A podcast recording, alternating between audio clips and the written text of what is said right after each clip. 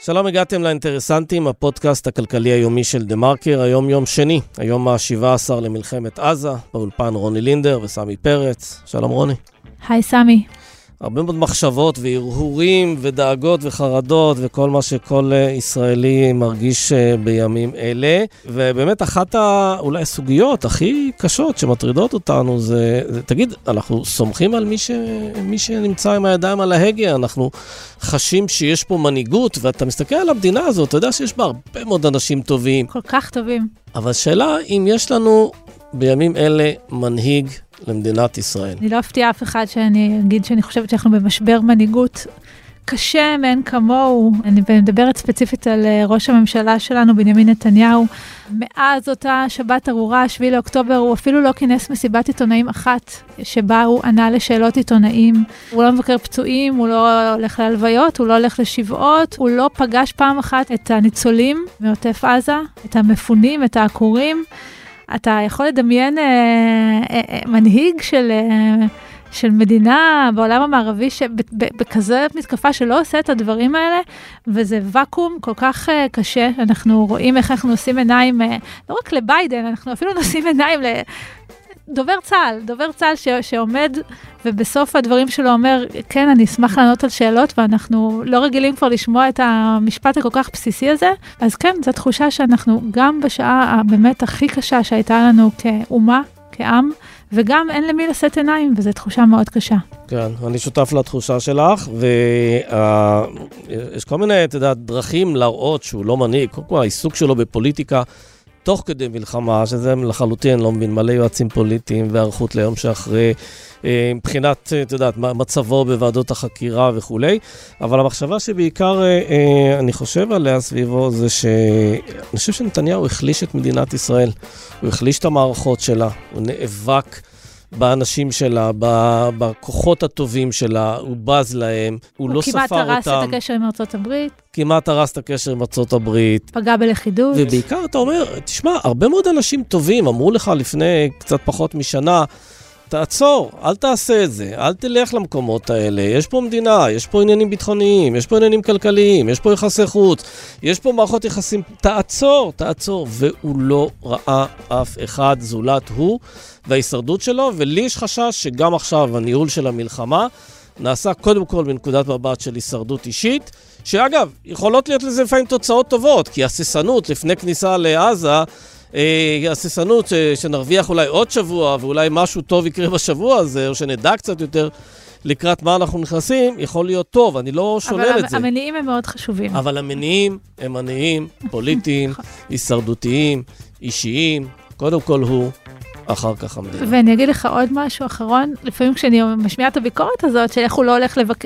להיפגש עם, האנשים, עם הקורבנות של האירוע הנוראי הזה, אז אומרים לי, יגרשו אותו, יגרשו אותו מפה ויגרשו אותו משם. אנחנו רואים שהוא הולך, הוא נפגש רק עם חיילים, זה בעצם הקבוצה היחידה שהוא נפגש איתם, שזה סוג של קהל שבוי כמובן.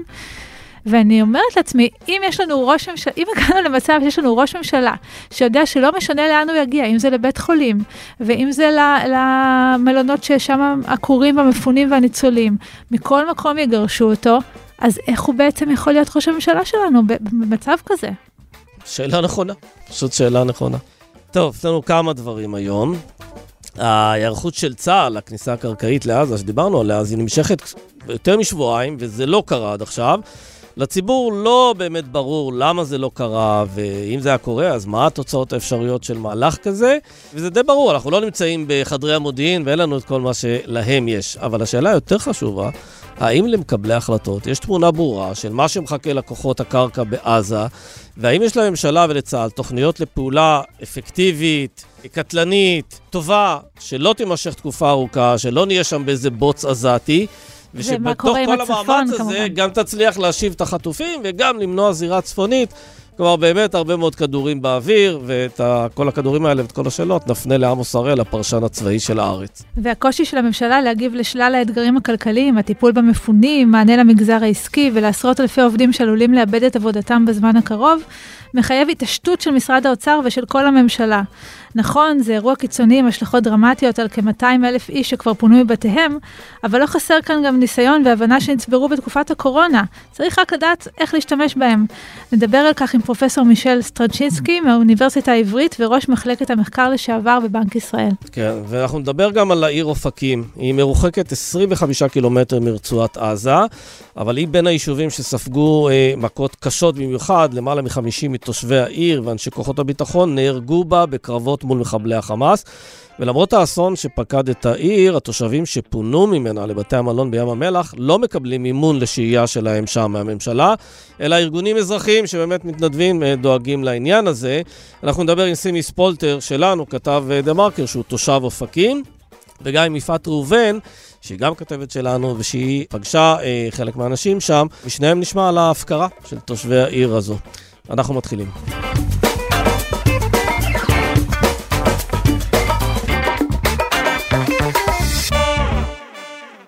שלום לעמוס הראל. שלום רוני וסמי. הפרשן הצבאי של הארץ.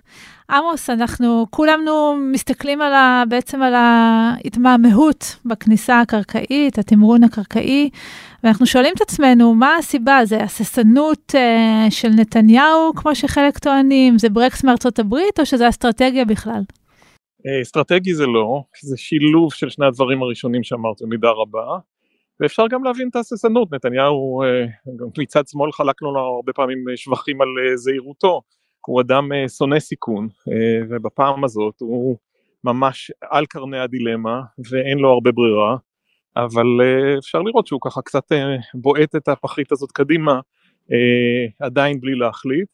זה ייקח עוד טיפה זמן, אני חושב שהלחץ שנוצר מצד אחד ציפייה ציבורית עצומה שמשתקפת גם בתחושות אצל אנשי המילואים ומצד שני הצבא שככה כבר אה, בוטש ברגליים, שמענו את דובר צה"ל בעצם אומר אתמול, אנחנו מוכנים, מחכים לפקודה מהדרג המדיני, נראה לי שלא תהיה ברירה, השאלה היא איזה סוג של תמרון יתבצע, האם אה, זה תמרון אה, רחב, היקף אה, וארוך בזמן, או שזה יהיה אה, מהלך שאולי יהיה קצת יותר מצומצם אה, ממה שהיה נדמה לנו תחילה, אחת השאלות פה כמובן נוגעת לרף הציפיות, בנו פה רף ציפיות עצום אצל הציבור, בצל הזעזוע הנורא ממה שקרה בשבעה באוקטובר, וכמובן כרגיל השאלה היא האם מסוגלים ליישם את מה שמבטיחים. אז זהו, בעניין רף הציפיות, אז באמת אה, מבחינת המשימה הצבאית זה להשמיד את היכולות של החמאס, להשמיד אותו כישות בכלל ששולטת בעזה, אבל תגיד לי, זה לא סותר מטרה אחרת, שזה בעצם להשיב את החטופים הביתה?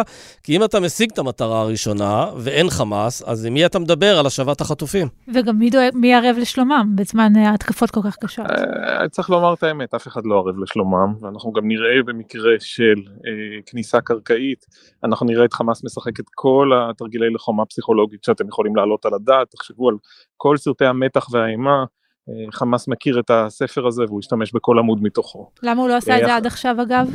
כי אני חושב שעדיין יש פה עוד אה, מרחב מסוים של משא ומתן, כלומר יש ניסיון אה, של קטאר אה, ויש ניסיון של האמריקאים עדיין לחלץ את האזרחים אה, בין, בני, בין החטופים, אולי אנשים עם אה, אזרחות כפולה, אה, ויש פה עוד אה, מרחב קטן לפעילות. מרגע שהפעולה תתחיל, יהיה קשה יותר לדבר על הדברים הללו, אבל ישנה גם תיאוריה שזה מנצל, מאפשר אה, לייצר הזדמנויות מבצעיות חדשות. הרי האינטרס של חמאס יהיה לשמור על החטופים, כי הם עדיין אה, סוג של אה, נכסים מבחינתו, קלפי מיקוח, אולי לשלבים באים, נגיד שנוצר מצב שבו ההנהגה הבכירה אה, נמצאת ב, בסיכון של אה, פעולה קרקעית ישראלית, ואז אולי אפשר לנהל פתאום משא ומתן חדש.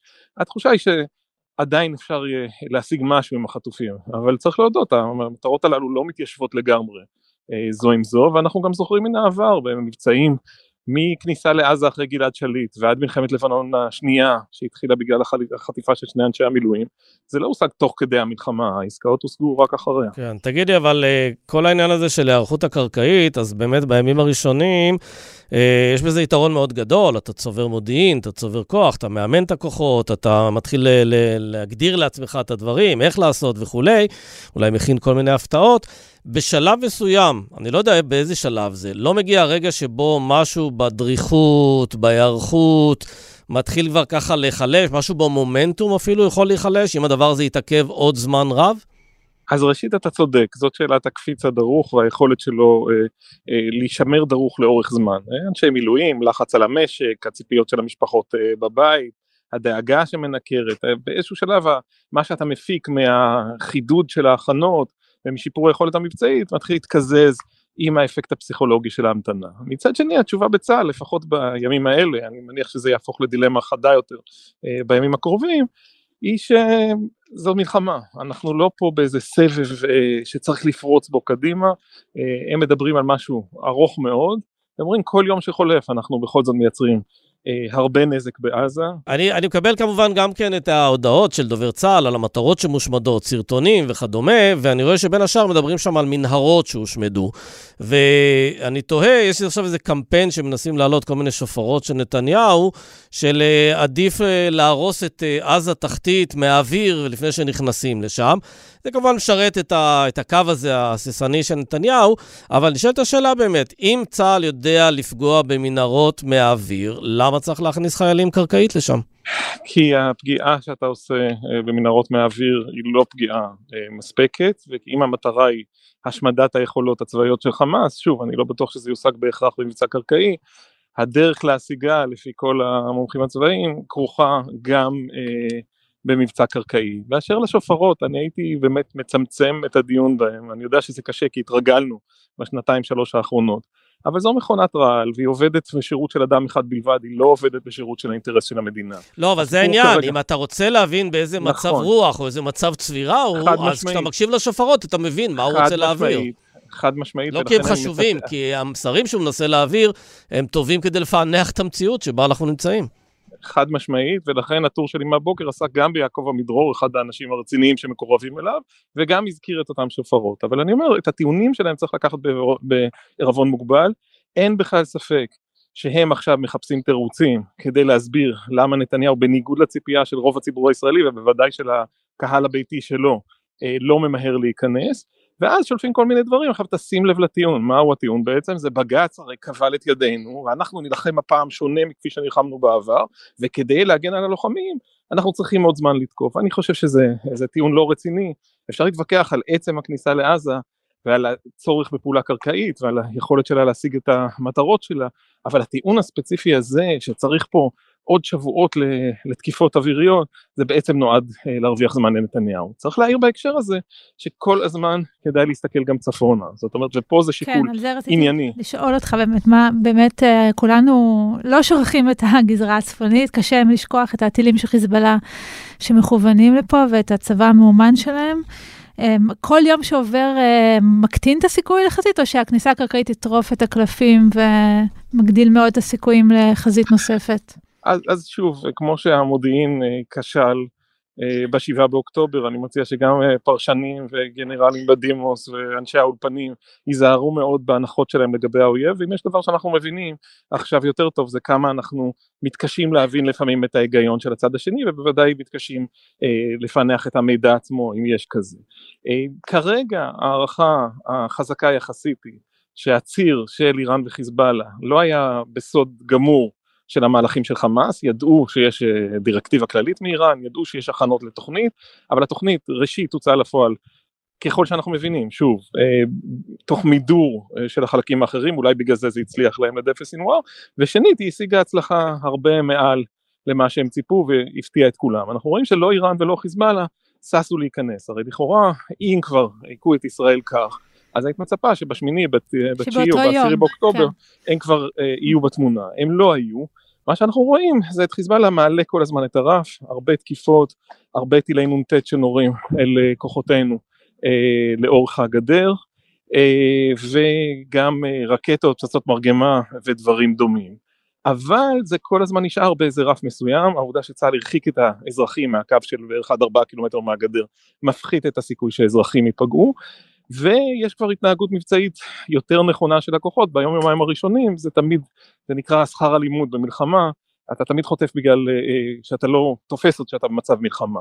עכשיו כבר יש קצת יותר זהירות, אז uh, לשמחתנו בימים שלושה האחרונים הפגיעות של חיזבאללה היו קצת פחות קשות, ומצד שני צה"ל כבר פגע uh, בעשרות מחבלים, עשרות אנשי חיזבאללה וגם אנשי חמאס, uh, שהיו שייכים לחוליות שתקפו את כוחות צה"ל לאורך הגדר, זה שוב, זה לא מבטיח כלום, אבל זה מייצר פה איזה משוואה קצת אחרת. בסוף השיקול הגדול אה, של חיזבאללה יהיה ברגע שיתחיל התמרון הקרקעי ברצועה, ההבנה היא שמי שיקבל את ההחלטה במידה רבה יהיה נסראללה, שגם האיראנים מייחסים לו איזושהי יכולת כמעט אה, מיתית לקרוא את הציבור הישראלי.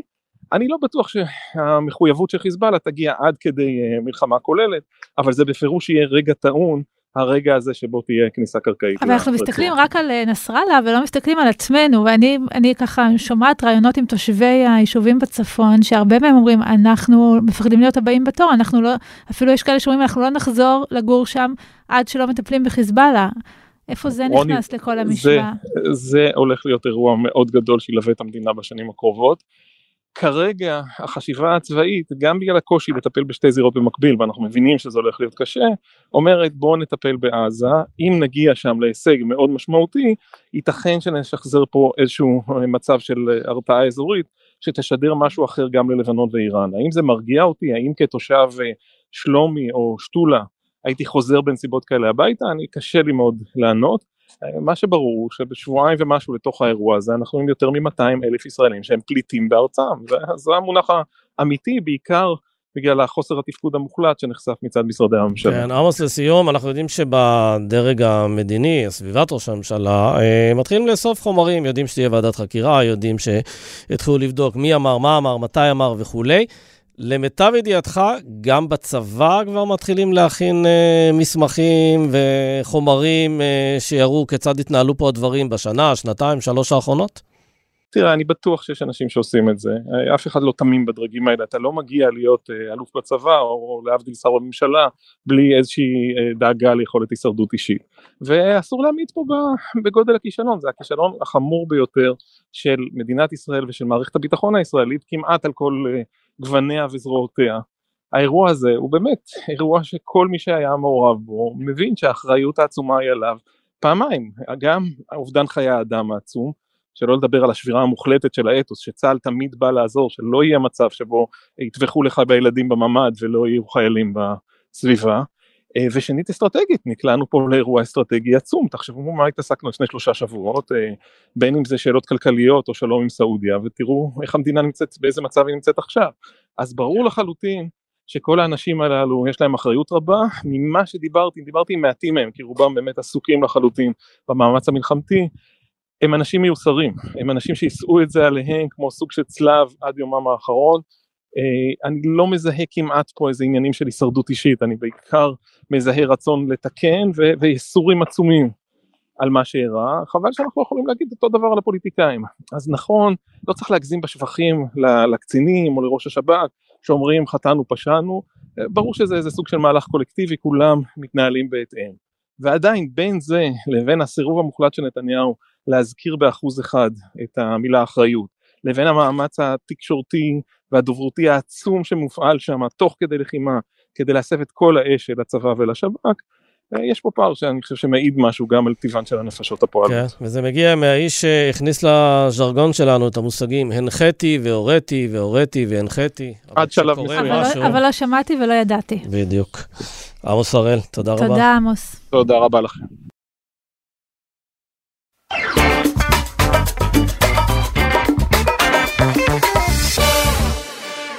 שלום לפרופסור מישל סטרבצ'ינסקי.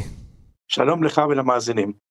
במסגרת uh, כל הדילמות והסיטואציות שממשלת ישראל מתמודדת איתן, יש את השאלה של איך מבטיחים את החוסן הכלכלי, את היציבות הפיננסית של המשק, ואני רואה שאתם מפרסמים בבוקר איזשהו uh, מסמך שבא ואומר, זה בסדר גמור להרחיב את הגירעון, את החוב, כדי לממן את כל ההוצאות שכרוכות במלחמה הזו, לתמוך בפעילות המשקית. זה דבר שהוא נשמע כמעט טריוויאלי, אבל במה זה שונה ממה שכרגע במשרד האוצר עושים כדי להתמודד עם האירוע הזה? לאור האתגר המאוד קשה שמציב המלחמה, יצרנו בקבוצת כלכלנים בבית הספר למדיניות ציבורית באוניברסיטה העברית, וחשבנו שאנחנו יכולים להביא מהניסיון שלנו וגם מהניתוחים המקצועיים. ספציפית בעניין של הגירעון, גם מהניסיונות הקודמים, יש את הדוגמה של מלחמת לבנון השנייה, וגם מניתוחים מקצועיים, מאוד מקובל שבתקופות מסוג זה אפשר לעשות קופסה, שזה אומר שהממשלה יכולה להגדיל את הגירעון וכדי לטפל באירוע. זה מאוד חשוב להגיד את זה בקול רם, כי אנחנו רואים מתווים לפיצוי גם באזורים הניזוקים וגם בשאר הארץ, וזה חשוב שהדברים האלה יהיו נדיבים. אבל המתווים שאתה רואה כרגע של משרד האוצר, אם אני שמתי לב, זה משהו כמו מיליארד שקל לעוטף מה שמכנים כרגע חבל התקומה. זה נראה לך סכום מאוד מאוד נמוך ביחס לצרכים שם? אנחנו גם ראינו את המתווים עצמם, את הפרטים של המתווים. יש את החלק של הניזוקים, העיקרון שלנו זה פיצוי מלא על כל הנזקים. גם המבנים וכך הלאה, וגם החזרה במחיה השוטפת, אבל יש גם uh, את הנושא של כל הארץ, ששם ניתנו מתווים שנכון להיום, הם בעצם יביאו לכך שהפירמות, אנחנו מדברים בעיקר בארץ על פירמות שנפגעו באופן משמעותי. אז פירמות כאלה שאין להם ביקוש, תהיה להם נטייה לפטר עובדים, ולכן אנחנו מדברים על מתווים שהם יותר נדיבים, למשל אנחנו הצענו גם לפצות בתשלומי ארנונה, כמו שזה נעשה בתקופת הקורונה, אבל זה בעיקר באזור של הניזוקים. באזורים האחרים, מה שאנחנו מציעים זה לגבות את זה בחל"ת מהסוג שהיה בתקופת הקורונה, כי מה שנעשה כרגע הוא, הוא לא מספיק. זה יכול להביא למצב שהפירמות יפטרו את העובדים, ובמקום לפטר עדיף לתת את המעמד של החל"ת שהיה באותה תקופה.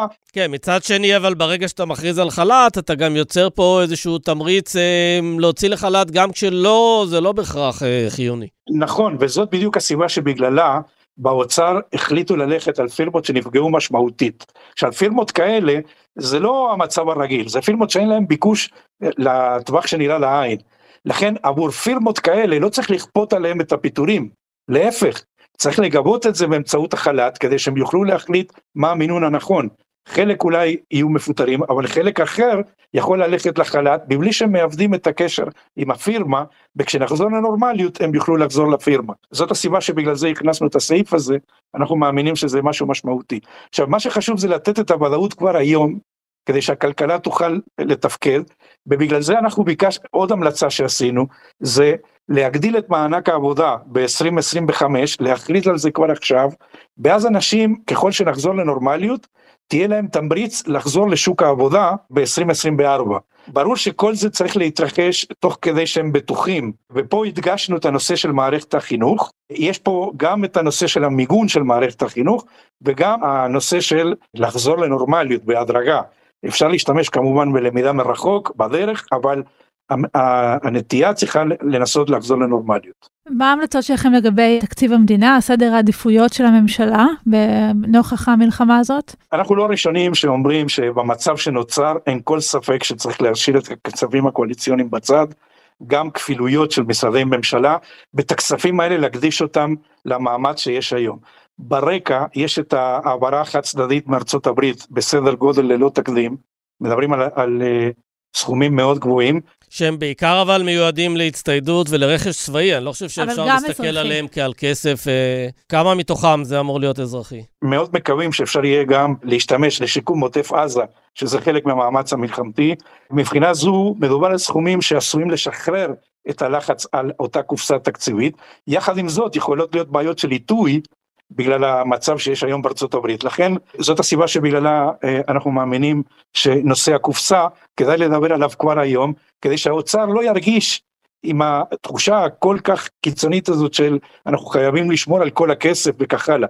צריכים לבנות פה מתווים שהם מתאימים לתקופה המיוחדת הזאת. אנחנו רואים מה הולך היום בכנסת, ממש בוקה ומבולקה, אנשי הקואליציה רבים אחד עם השני, נראה שהם לא הפנימו עדיין את גודל האירוע, וזה מתקשר גם לכך שאתם אה, בעבר כבר, כלכלנים נתנו פה אינסוף אזהרות בתקופת ההפיכה המשטרית. ולא הקשיבו להם. למה שהפעם יקשיבו לכם? יש לך תקווה שיקשיבו לכם הפעם? יש לנו תקווה כי אנחנו בתקופה מאוד מיוחדת, ואני חושב שהאוצר מבין, יש גם לחץ כללי, האוצר מבין שצריך לעשות פה תיקונים. עכשיו, מבחינת הנדיבות וכך הלאה, אם כתוצאה מזה יהיה איזשהו גידול בגירעון, אנחנו רואים בו כגידול זמני. משרד האוצר יש לו כלים להסביר שמיד אחרי המלחמה הם יחזרו לתוואי יורד של הגירעון, וזה מאוד חשוב לעשות את זה כבר היום, כי חברות דירוג האשראי, יש שתי חברות, פיץ' ומודי'ס, שהתחילו לדבר על מעקב שלילי. אז אנחנו מאמינים שגם בנק ישראל אגב, עם התוכנית שהם הוציאו למכירת מטח, זה עשוי לייצב את השווקים, עשוי לייצב את שוק המטח, ויחד עם ההכרזה של האוצר, כמו שבעבר חברות דירוג האשראי לא הורידו את דירוג האשראי במצב שהקטנו את הגירעון, אני מאמין שכך זה יהיה גם הפעם. לא, אבל זהו, צריך לשים לב שבניגוד להגיד לעבר, לקורונה, שבאמת זה היה משבר גלובלי, אז לאף אחד לא הורידו את הדירוג כמעט, פה זה משבר שלנו, זה משבר מאוד uh, מקומי, ולכן הם משגיחים עלינו ביותר ככה מקרוב. אני רוצה לשאול אותך דווקא העניין, הזכרת את הדולר, שפעם אחרונה שראיתי זה 4 שקלים ו-6 אגורות, והיורו זה 4 שקלים ו-30 אגורות. זה שם היום את uh, בנק ישראל, שאמור לפרסם היום את החלטת הריבית שלו, בדילמה, כי זה קורה לא בנסיבות הרגילות של, אה, של דולר שמתחזק ושקל שנחלש, אלא בנסיבות של אירוע ביטחוני מאוד מאוד חמור. והשאלה אם אתה רואה מצב שבו בנק ישראל ישנה כיוון ויוריד את הריבית. תרשה לי בכל זאת על חברות דירוג האשראי, אני מאמין שהם כן יראו, כמו שראו בפעמים הקודמות, שהאירוע הזה הוא מאוד מיוחד. מה שמסכן אותנו זה אם הוא יהיה מתמשך. אם הוא לא יהיה יותר מדי מתמשך, אני לא מאמין שהם ינקטו בצעד על דירוג האשראי, כתוצאה מזה שאנחנו כתגובה למלחמה מוציאים כספים. לגבי הדולר, בנק ישראל משתמש עכשיו בכלי מיוחד, ואנחנו מאמינים שזה ממש בכיוון הנכון, א', כדי להסדיר את שוק המטח, אבל יש לזה השפעה חיובית נוספת, זה ירסן את האינפלציה. אנחנו רואים גידול במחיר של שער החליפין, ואומנם בנק ישראל מדבר רק על הסדרת השוק, אבל בפועל זה גם ירסן את האינפלציה. ריסון האינפלציה זה דבר מאוד משמעותי, כי אנחנו ראינו איזושהי כניסה לתוך היעד, חתירה לכיוון היעד, וזה אולי יאפשר בהמשך להוריד את הריבית, דבר שכרגע כנראה זה לא יקרה בטווח הקצר, אה, בגלל אותה עלייה של הדולר ובגלל אי הוודאות, אבל הרגע שהמדיניות המקרו-כלכלית תהיה מתואמת וכולם יבינו שזה כחלק מהתגובה הכלכלית, אני מאמין שהצעד הזה של בנק ישראל הוא צעד מאוד מאוד כן, טוב. כן, אבל בשלב הזה, כשהדולר הוא סביב 4 שקלים ו-6 אגורות, כמו שאמרנו, אה, זה כבר עשוי לייקר חלק גדול ממוצרי היבוא. כלומר, זה, יש פה בילד אין של אינפלציה כלשהי. אתה חושב שאנחנו לא נרגיש אותה? נכון, אתה, אתה בהחלט צודק. רק שבנק ישראל דיבר על סכום של 30 מיליארד. זה סכום מאוד משמעותי, וזה נותן לו דרגות חופש. לא, דרגות החופש האלה לא היו אה, לפני חודש, כן? יש אותם היום.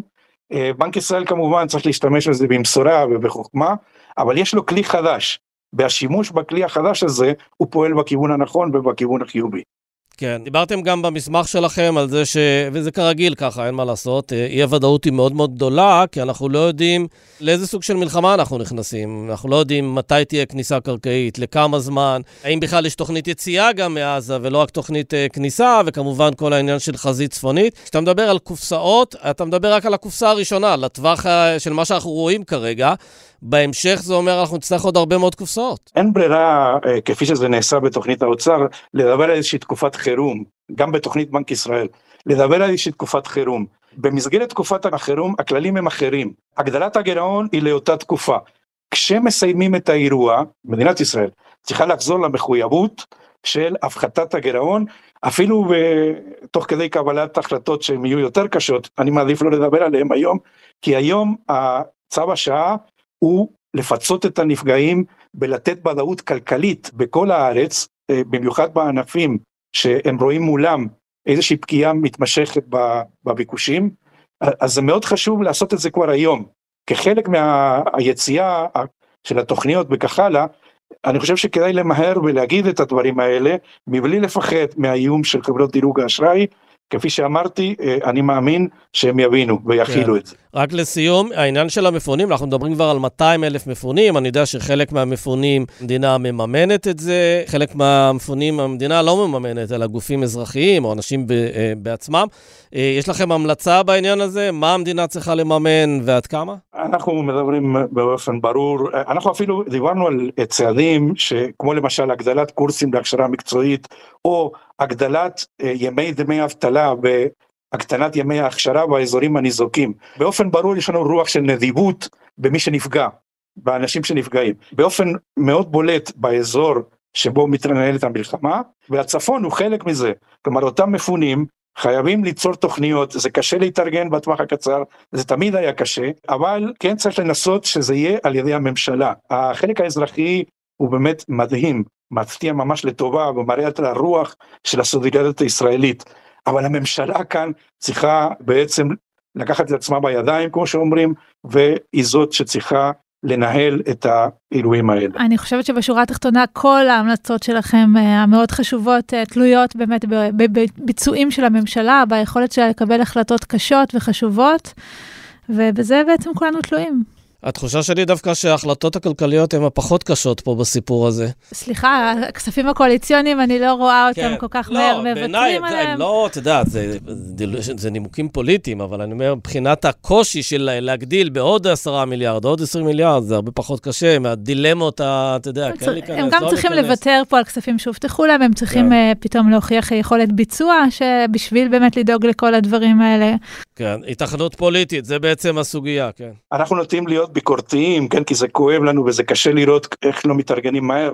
אני דווקא רוצה להזכיר לכם שבקורונה, שאז אני הייתי מעורב במאמץ באופן ישיר, לקח לנו הרבה זמן עד שיכולנו לרקום תוכניות. היום, בגלל שהתוכניות האלה מוכנות, אז מאוד חשוב שהממשלה תאמץ אותן מהר ותצא לדרך.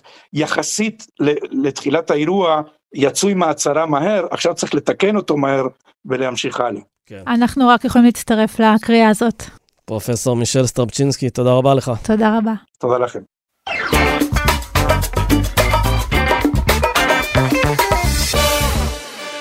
שלום לסימי ספולטר, כתב השיווק שלנו ותושב אופקים. היי רוני. אז אנחנו רוצים קצת לשים זרקור על אה, מקומות שפחות uh, זוכים לכיסוי תקשורתי אולי בימים האלה, הכל מאוד ממוקד ב...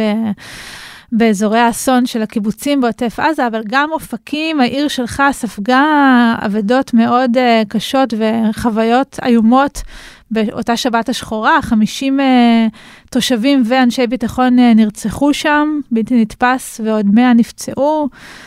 תושבים הסתגרו בבתים שלהם הרבה מאוד שעות בלי לדעת מה קורה. ספר קצת מה, מה עובר על תושבי העיר. האמת שאופקים, באופן קצת פרדוקסלי, חטפה מאוד חזק והיא לא מורגלת לזה בכלל, ולכן הטראומה של העיר הרבה יותר גדולה מאחרים, למרות שלכולם יש קושי כמובן.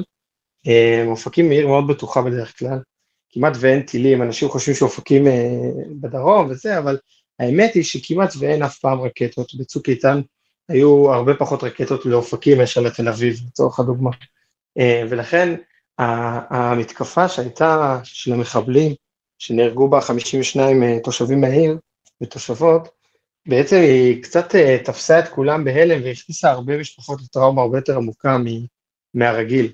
כי העיר הייתה מאוד בטוחה, אין חברת שמירה בעיר, למרות שמשלמים דמי שמירה, אין אה, כל כך, אין את השער הצהוב הזה, אין, אין תפיסה של אה, אנחנו קרובים לעזה, אין, אין את הדבר הזה. אופקים בעיני התושבים נתפסת כמו, לא יודע, רמת גן, אפילו יותר מזה. את יכולה ללכת ברחוב, לראות בתים פתוחים ביום שישי, כזה, עיר מאוד מאוד בטוחה בתחושה של התושבים, במיוחד השכונות אגב שבהם נטבחו התושבים, אה, שכונות אה, חד-קומתיים, פתוחים, כולם מכירים את כולם, ולכן באיזשהו מקום ההלם והטראומה של המשפחות, של הילדים, של הזה, היו מאוד מאוד גדולים, ולתוך הדבר הזה, בגלל הגודל האסון, אנחנו מדברים פה על עיר שבה נהרגו 52 תושבים. כמה תושבים יש באופקים? 30 אלף בערך, משהו כזה. ו-52 הרוגים בעיר, וזה לא בכותרות. עכשיו, אם היית אומרת את זה לפני כמה שבועות, זה היה נשמע מופרך לגמרי. נכון. אה, אסון כזה שהוא לא, אבל אנחנו פה באסון כל כך עמוק, באמת, קיבוצים, כולם, כולם באמת, באמת, כל אחד אה, והדברים הנוראים שהוא חווה, ולכן קצת נדחק מאחורה, גם בגלל דברים כמו אה, הגדרות שירותיות של, ה, של הממשלה, של 0 עד 6, 0 עד 9, כל הדברים האלו, שבעצם אנחנו לא קרובים כל כך לרצועה, אז אנחנו לא זכאים להרבה דברים, התושבים פה לא זכאים, ובגלל זה הטראומה של, ה... של התושבים בעיר היא לא טופלה, היא לא טופלה בכלל. כן, אגב, בעניין הזה צריך להגיד אה, משהו, אה, לחלק מהמחבלים הייתה תוכנית להגיע אפילו עד בסיס חצרים. וצריך להגיד, אה, את כן. יודעת, העוטף זה באמת השכבה הראשונה של ההגנה, ואז מגיעים היישובים העירוניים היותר גדולים. אופקים כבר היא בעצם היישוב האחרון, אני חושב, לפני בסיס חצרים, האומנם? כן, לפני באר שבע. נכון, נכון, הם, הם דילגו על נתיבות. כאילו יש שם צומת שבו הם לקחו ימינה במקום שמאלה, הם דילגו על הרבה יישובים בדרך, הרבה מושבים, הם באו במיוחד לאופקים אה, עם מפות, הם ידעו מה הם עושים, אה, אומרים שהיו איתם אנשים שבעבר הכירו את אופקים, אני לא יודע אם זה נכון, אבל ברור שהם ידעו מה הם עושים ולאן הם באים ובדיוק מה, מה התוכנית. בהחלט באו מוכנים לעיר שלא הייתה מוכנה לזה בכלל, אין איזה כיתת כוננות, ולכן כאילו זה שבאיזשהו מקום נהרגו רק 50 תושבים בעיר כל כך שלווה, בחג, לא נכנסו לבית כנסת לצורך העניין, בתי כנסת ממש קרובים לאיפה שהם אה, היו, הם יכלו ממש לעבור רחוב אחד, להיכנס לבתי כנסת שבהם היו מתפללים. כן. העיר עצמה הייתה מאוד מאוד בהלם בשמחת תורה, ולא ידעו בכלל, בתוך העיר עצמה, לא ידעו עד שעות מאוחרות שיש אירוע כזה בהרבה מהשכונות. כן, אני רוצה לצרף, שימי, את יפעת ראובן.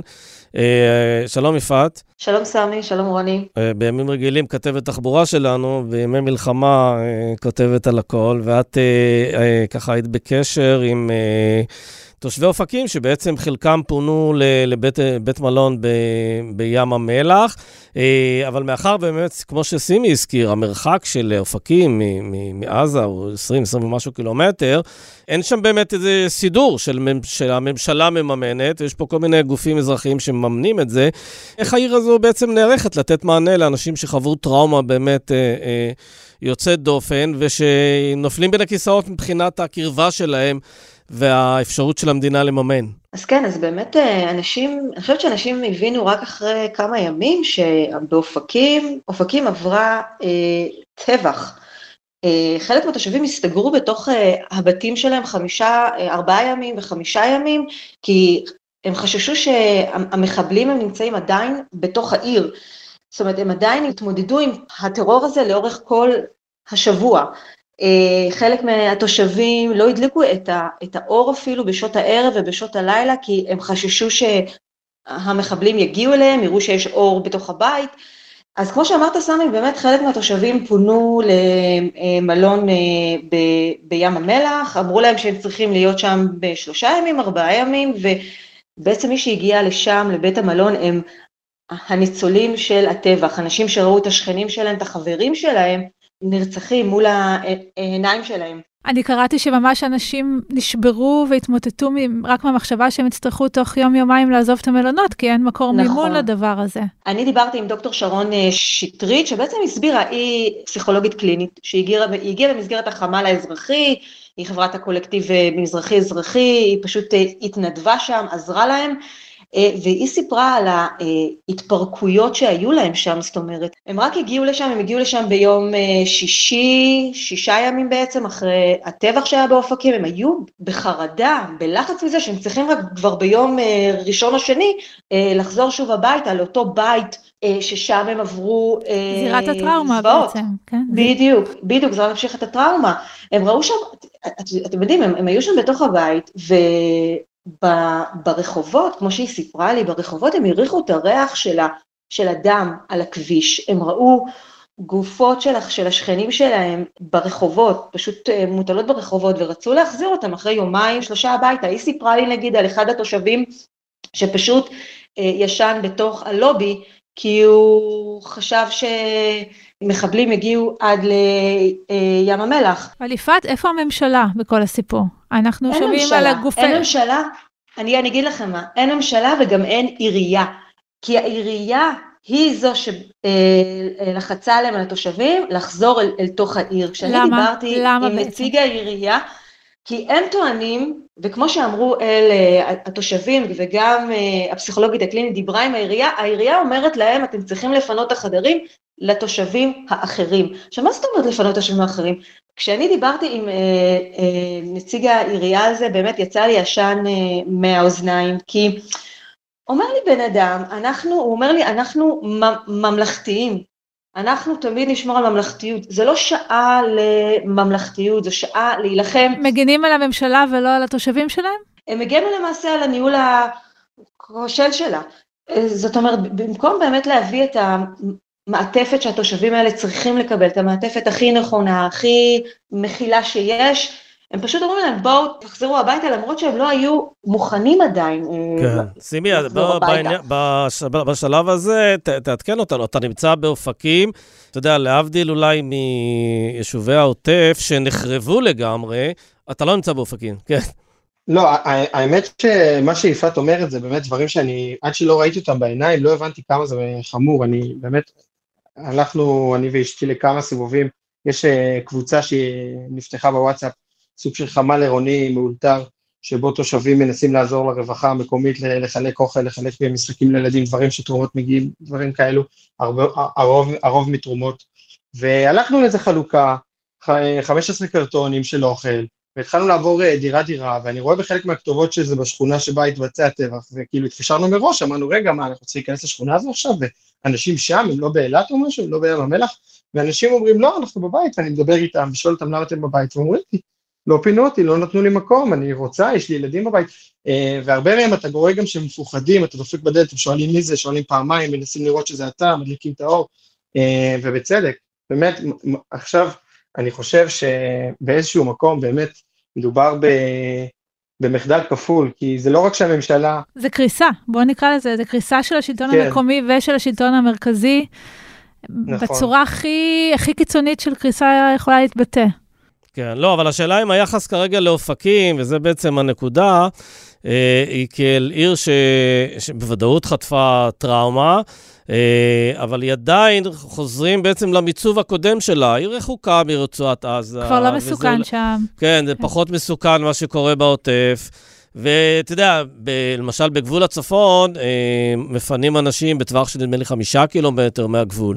שישה. אז, אה, okay. שישה, כן, אז השאלה, השאלה איפה עוצרים את זה. עוצרים את זה בקו גבול דמיוני כזה של מספר קילומטרים, או לפי העניין, אם עיר ספגה טראומה כזו קשה, אז יכול להיות שפה צריך אה, לשבור את הכלל של כמה קילומטרים. זה הקריטריון. סמי, לא נראה שיש איזו חשיבה בכלל, אתה כן, מעלה פה כן. שאלות שלא נראה שמישהו יושב וחושב עליהן בכלל. זה הכל מהתנהלות. מה שהפתיע, לצורך העניין, אני צפיתי בדיונים בוועדת הכספים, גם בדיון הקודם בשבוע שעבר, הגיע תומר גלם, דפק על השולחן, צעק, בצדק, שאשקלון זקוקה לעזרה, וקיבל, קיבל הכללה של אשקלון בתוך 0-7. עכשיו, איפה אופקים, איפה ראש העיר של אופקים שידפוק על השולחן? היום בדיון בוועדת הכספים יש איזה חבר כנסת, אה, נדמה לי ינון אזולאי, שאמר מה עם אופקים, אבל אין, אין, אה, אין דרישה מהשטח ואנחנו נמצאים במצב שבו אם אתה לא מבקש, אתה לא מקבל. וזה משהו שלא הבינו פה כרגע בעיר, אני רואה את זה בהרבה רבדים. לא רק בנושא של פינוי למלונות. תושבים שלא יודעים לצעוק חזק. לא יודעים לצעוק, אין אף אחד שיצעק עבורם. התקשורת לא במכוון, אבל היא לא שם, כי יש כל כך הרבה, יש לצורך העניין, אמרו לי בוא להתראיין באחד מגופי התקשורת הגדולים, אמרתי איפה? אמרו יש לנו אולפן בשדרות ואולפן באשקלון. אין, אין נוכחות, אין אה, גישה, ואופקים נמצאת מאחור. אה, לא רק זה, בעצם מי שהמשיך את השהייה של אה, תושבי אופקים, שכן הגיעו לים המלח, זה הארגונים האזרחיים, כמו אה, בונות אלטרנטיבה, הקרן החדשה לישראל. מיקי גיצין אמר לי שהם פשוט עשו העברה, העבירו את הכסף ישירות לבית המלון שבו שוהים התושבים. אחים לנשק, הקולקטיב המזרחי-אזרחי, הם בעצם מימנו את המשך השהייה שלהם עוד יום ועוד יומיים ועוד שלושה ימים. אה, זאת אומרת, הם בעצם עשו את מה שהעירייה הייתה אמורה אה, כן. לעשות.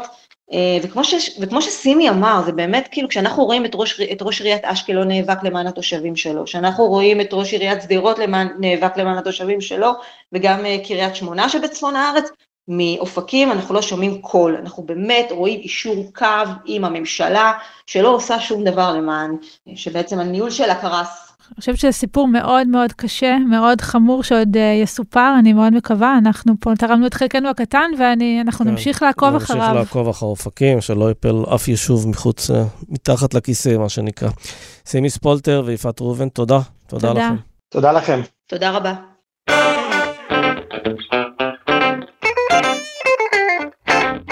עד כאן האינטרסנטים להיום. רוני לינדר, תודה רבה לך. תודה, סמי.